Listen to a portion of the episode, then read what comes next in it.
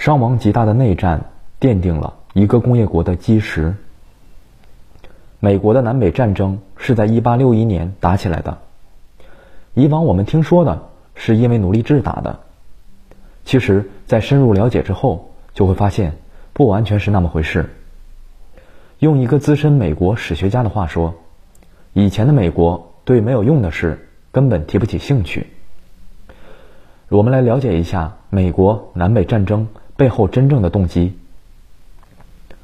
当时德国还是一盘散沙，事实上还没有德国这么一说，因为1871年德国才统一，在那之前，德国的领土上有几百个小国家，大家是普鲁士人、黑森人、吕贝克人，却唯独没有德国人。英国人。就更是没有对国家的认同感。爱尔兰人压根儿不觉得自己是英国人，因为他们刚刚被饿死了几百万人，英国政府却没有出手救援。苏格兰人在英格兰人眼里其实就是野人。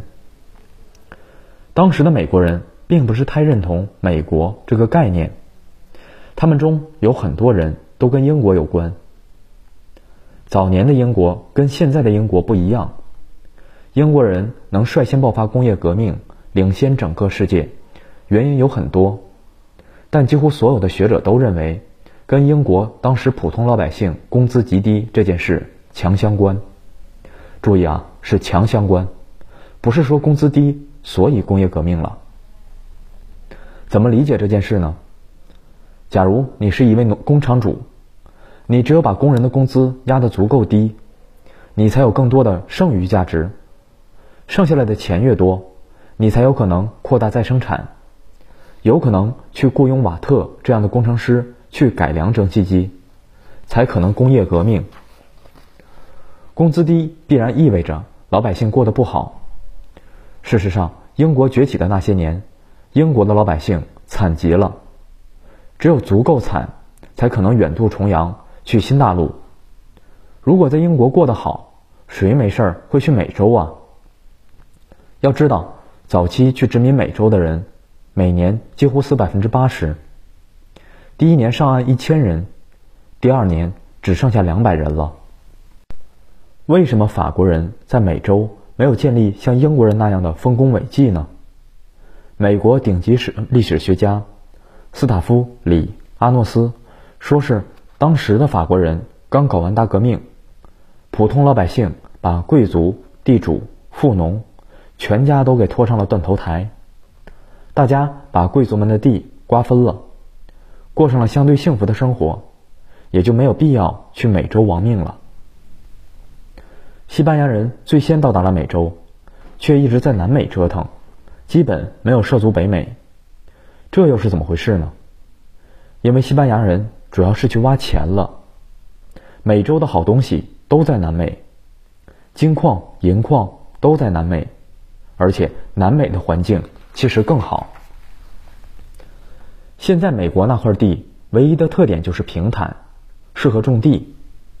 英国人去美洲建立的第一个殖民地，比西班牙人晚了近一百年。整个美洲的好地方基本都被占了，他们只好去北美种地。美国就是将英国赶走后独立出来的。不过，美国建国的真实情况要复杂一些。独立战争是一七八三年打完的，决定成立美国政府的制宪会议是一七八七年在费城胜利召开的。中间这四年，美国是没有联邦政府的，也就是没有中央政府。这也好理解，美洲大陆上的人受不了英国人的压迫，所以出钱出枪打败了英国人。英国人走了之后，如果立刻搞个政府骑在自己头上。那成什么事儿了？所以美国先贤们觉得不搞中央政府也挺好。不过事情很快有了新的变化，因为有些人奔走相告，强烈要求搞一个中央政府，这就奇怪了，这是怎么回事呢？原来打独立战争的时候，当时华盛顿他们一伙是没有钱的，所以就向普通老百姓借钱，这是美国第一批国债。美国的国债早于美国政府。当时发了无数的国债，战争期间大家抗英热情高涨，也就无所谓。很多人回家纾难，借就借了。华盛顿他们拿走了钱，留下了一张借条。可是等到打完仗，去哪儿要钱啊？这些借条就成了废纸。这时候有人脑子灵活，发现了一条财路，就是低价回收这些借条。比如一百块的借条，大家本来觉得成废纸了，现在有人以两块钱回收，就赶紧卖给他。就这样，有一部分人用少量的钱回收了天量的债券。这些人强烈要求成立中央政府，顺便成立财政部，由中央政府向老百姓征税还钱。这些人的数量倒是不大，但是能量巨大。加上其他的一些次要原因，轰轰烈烈的立宪会议搞起来了。主张全额还钱的汉密尔顿，成为了美国第一任财政部部长。当时的财政部金库里放着的就是这些债券。这个汉密尔顿的头像后来印在了美国的货币上。参加会议的五十五个各州代表全部有名有姓，没有一个是普通老百姓。全是地主和放高利贷的，在会议上确立了美国的国策：保护私有财产，一定要还钱，防止民主暴政。我没说错，是民主暴政。当时大家很担心法国那种事会发生在美国。其实“民主”这个词在很长一段时间内都是贬义词。提起这个词，大家的第一反应是。法国大革命时期断的断头台，由民意决定把贵族和地主推上去砍头。事实上，美国后来一直走的都是精英治国的路线，由大资本家坐在一起商量怎么处理国家大事。要知道，美国一开始是没有央行的，后来有过两个中央银行，但全都被解散了。再后来是摩根家族的私人银行。最先成了美国实际上的中央银行，然后才有了美联储。大家自由竞争，愿赌服输，每个人都去努力争取自己的幸福生活。如果穷死，那是你自己活该。现在美国的福利在发达国家中也只能算是一般。至于现在，其实也是一种变相的精英政治，总统大选。也是找两个精英让大家选，防止大家把歌星选上去。不过，就算把歌星选上去了也没有用。贵族家庭出身的参议院和代表草根精英的众议院对总统看得很紧。多说一句，美国的参众两院就是模仿了英国的上下议院。参议院的议员地位要比众议院的高得多，而且数量也少得多。一般都是出身豪门。说了这么多，还是没开始讲南北战争。其实我是想说，从美国一七八九年成立联邦政府，一直到南北战争爆发前的一八六一年，这七十年间，美国政府变化不大，总统可有可无。有什么事儿，大资本家、种植园主会坐在一起想办法。而且资本家也分成两种。一种是南方种棉花的，另一种是北方生产各种工业品的工商业主。我们现在说的黑人奴隶，当时都在南方奴隶主的庄园里种棉花。需要跟大家澄清的一点是，奴隶并不是很多人想象中的那样，每一个奴隶都会被主人疯狂奴役。当然了，肯定是有那种悲惨的，但不是常态。我说一件事，大家就知道了。当时一个黑奴在市场上卖一千八百美元。一千八百美元其实不大不大好描述，值现在的多少钱？大概相当于北方一个技术工三年的工资。有学者认为可以近似理解成七八十万人民币。为什么黑人奴隶这么贵呢？因为黑人身体好，很少得病，买了。就终身所有。事实上，南北战争结束后，南方几乎所有的黑奴继续以自由民的身份待在原主人的家里，跟以前没什么差别，只是自由了。这一点可以看看美国电影《被解救的江哥》，那里面把主奴关系说得很清楚，主人可以随意处死奴隶。不过一般情况下，主奴关系也是一种和谐状态，毕竟奴隶的心情不好会影响奴隶主赚钱嘛。这里就有了一个大问题：北方为什么这么在意奴隶这件事呢？难道北方人的境界达到了新的高度吗？事实上，南方当时有虐待死黑奴的事，北方也有黑人找不到工作、冻死街头的事。北方人有那闲工夫去帮助一下北方弱势群体，多好！而且解放黑奴后，不是说黑人和白人就平等了。事实上，直到二十世纪的一九六一年，才废除了一系列歧视黑人的隔离法案，相隔整整一百年。所以这个就很难以理解。我们说事出反常必有妖，那这个妖是什么呢？就是钱。到了一八六一年，南北双方在钱的方面已经没法坐下来好好做朋友了，一方必须得改造另一方，不然双方真的过不下去了。这又是怎么回事呢？很多人都应该知道剪刀差。剪刀差。一直都是发达国家剪发展中国家羊毛的利器。比如那个著名的例子：早年日本人花一百元从中国收购了花生，然后在船上用机器把花生皮剥下来，做成三合板，再卖回中国，卖一百二十元。这样不仅赚到了花生人，还赚了二十元。早年大英帝国剪全世界的羊毛，就是靠这一招。从全世界各国廉价收购羊毛、粮食、棉花、铜、铁，然后用机器做成布匹、自行车等工业品，卖给各个殖民地，赚差价。最赚钱的当然是现在的芯片，五十克沙子做成的芯片就可以换五百吨水泥回去。当时美国也面临这么一个问题：南方农场主和英国人打得火热。亲如一家。黑奴生产出棉花后卖到英国，然后英国造出各种好玩的工业品。黑奴的价格那么高，说明卖棉花是暴利，而英国人卖工业品更是暴利。美国建国的前八十年，南方什么事儿都没干，净忙活这事儿了。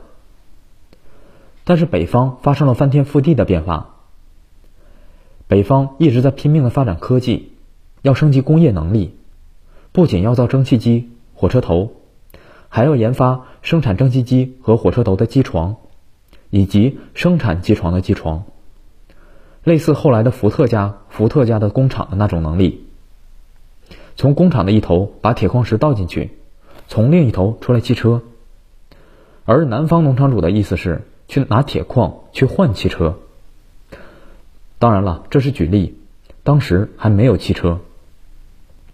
那么问题来了，北方自己搞研发升级，南方搞种植园，各玩各的，不也能相安无事吗？但事实上是不行的。这里涉及一个经济学里的难题，叫自由市场经济。如果学过经济学，肯定知道比较优势和自由市场经济这两个概念。这是什么意思呢？就是说大家都把关税降到最低。这才是利益最大化的做法，但真实的结果是，利益当然是最大的，但是利益怎么分是个大问题。往往就是技术强的那一边会把锅都端走，而技术弱的一边剩下一点汤。比如中华民国时期一直有这么个问题，关税太低，国内生产出来的东西质量肯定赶不上日本、英国和美国的。而且，由于列强的生产率太高，生产出来的东西漂洋过海都比国货便宜，导致国货在市场上根本没有竞争力，什么也卖不出去，民族企业最后纷纷倒闭了，中华民国的工业反而倒退了。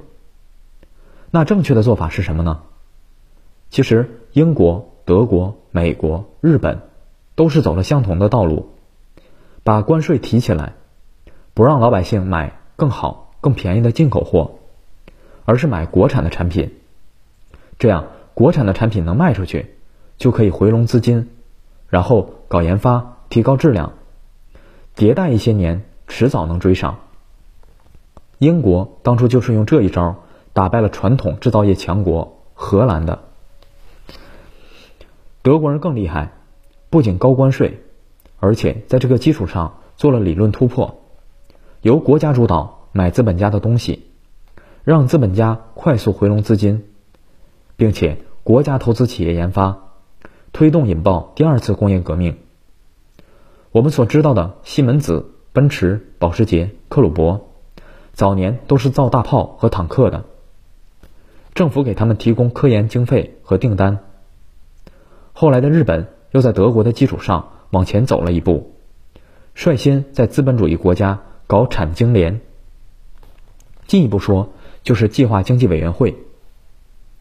韩国也跟进了，国家直接干预，把几个企业拆开，各自攻各自的山头。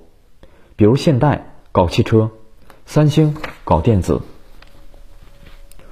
日本、韩国先后攻陷了欧美壁垒最深的。电子和芯片领域，美国当时也一样。北方知识分子和工业主们已经注意到了，如果一直低关税，没有贸易保护，本国工业肯定发展不起来。但是如果提高关税，英国肯定也会报复性的征收高关税。结果就是南方的棉花在欧洲一斤也别想卖出去，南方的农业主就会破产。所以南方肯定不同意提高关税。其实当时美国上层主要讨论的是这件事，双方吵得要死，但这件事普通老百姓是不会明白的。你跟他们说咱们要提高关税、贸易保护，这样我们才能发展起来，老百姓会很生气，因为提高关税之后，他们就得花高价钱才能买到欧洲的好东西。平时只能消费质次价高的国产货，所以北方工业家只能跟老百姓说：“南方坏，主要是因为奴隶制，我们要砸烂奴隶制，砸烂种植园制度。”其实上层的意思是一起发展工业，然后搞高关税、贸易保护。南北双方的矛盾被林肯的上台给激化了。在林肯之前，美国总统基本都是出身于南方。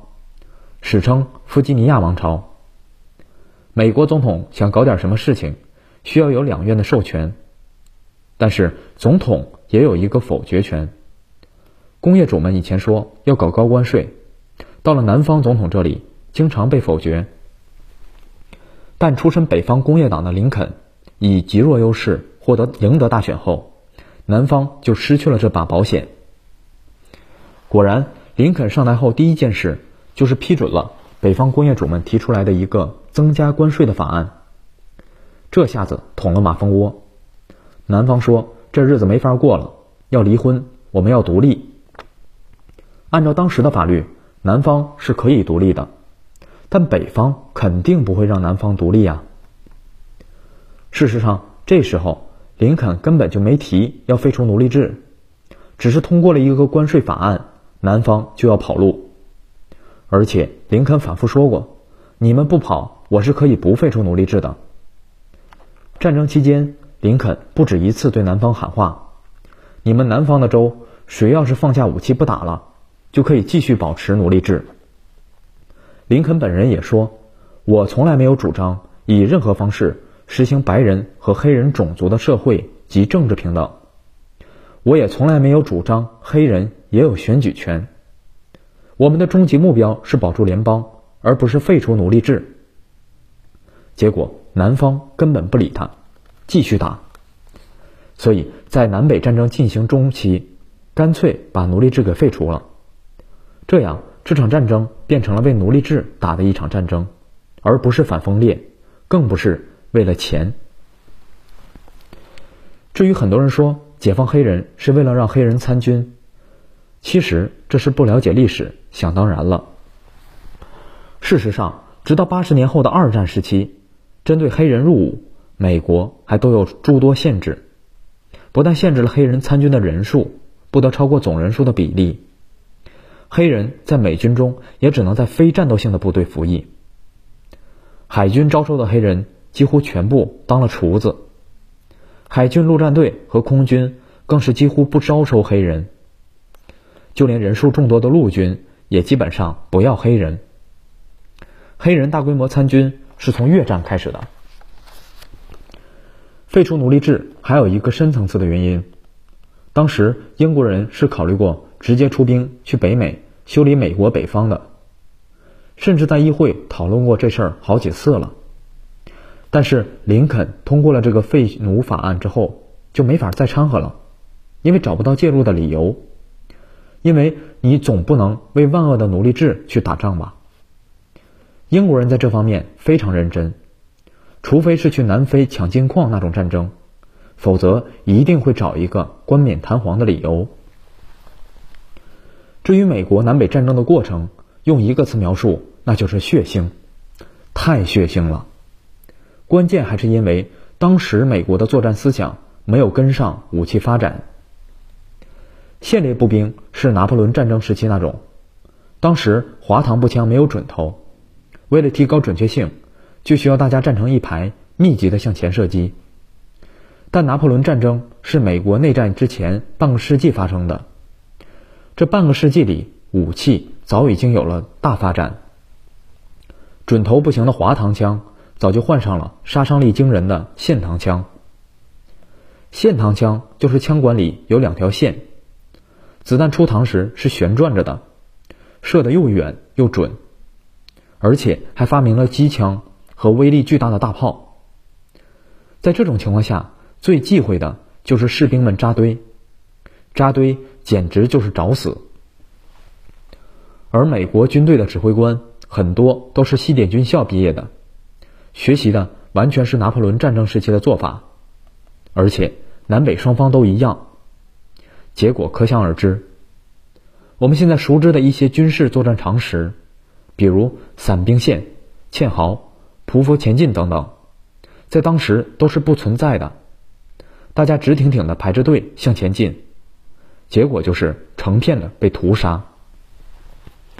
更不可思议的是，南北战争期间，英国军事观察人员也在前线观察，目睹了血流成河之后，也没有吸取教训。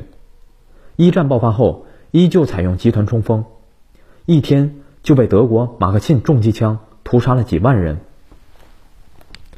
战争初期，林肯一方非常不给力，打不过南方。不过北方实力雄厚，因为北方有工业，而且。北方人多，前后动员起来二百多万人，南方人少，只动员起来一百多万，所以北方打起来虎虎生威。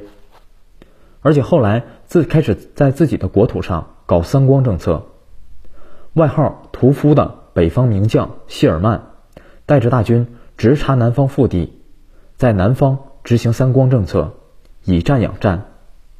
并且一把火烧了南方最富庶的亚特兰大，这一点在那本著名的书里《飘》里有详细记录。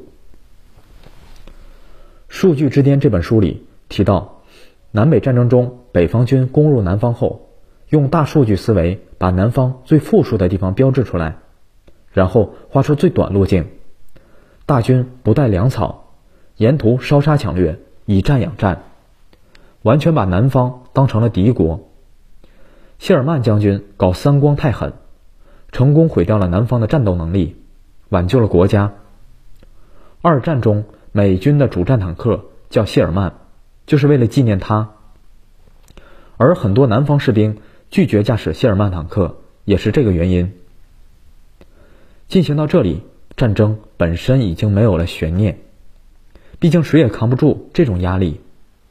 所以后来南方军尽管一直胜多败少，但还是扛不住家园被破坏殆尽，最后放下武器不打了，南北战争就此结束。一场仗打下来，但是士兵就阵亡了几十万，比美军一战、二战、越南战争、朝鲜战争加起来都多。不过这场仗没有白打。战后，南方很多地主的土地被没收，落后产能被砸掉。美国在空闲出来的土地上修铁路、搞基建。南北战争后那些年是美国发展最快的几十年。等到1894年，美国经济已经成了世界第一，关税持续维持高达百分之五十七。一直到二战结束后，彻底全方位成了世界第一，才开始鼓吹自由贸易，降低关税。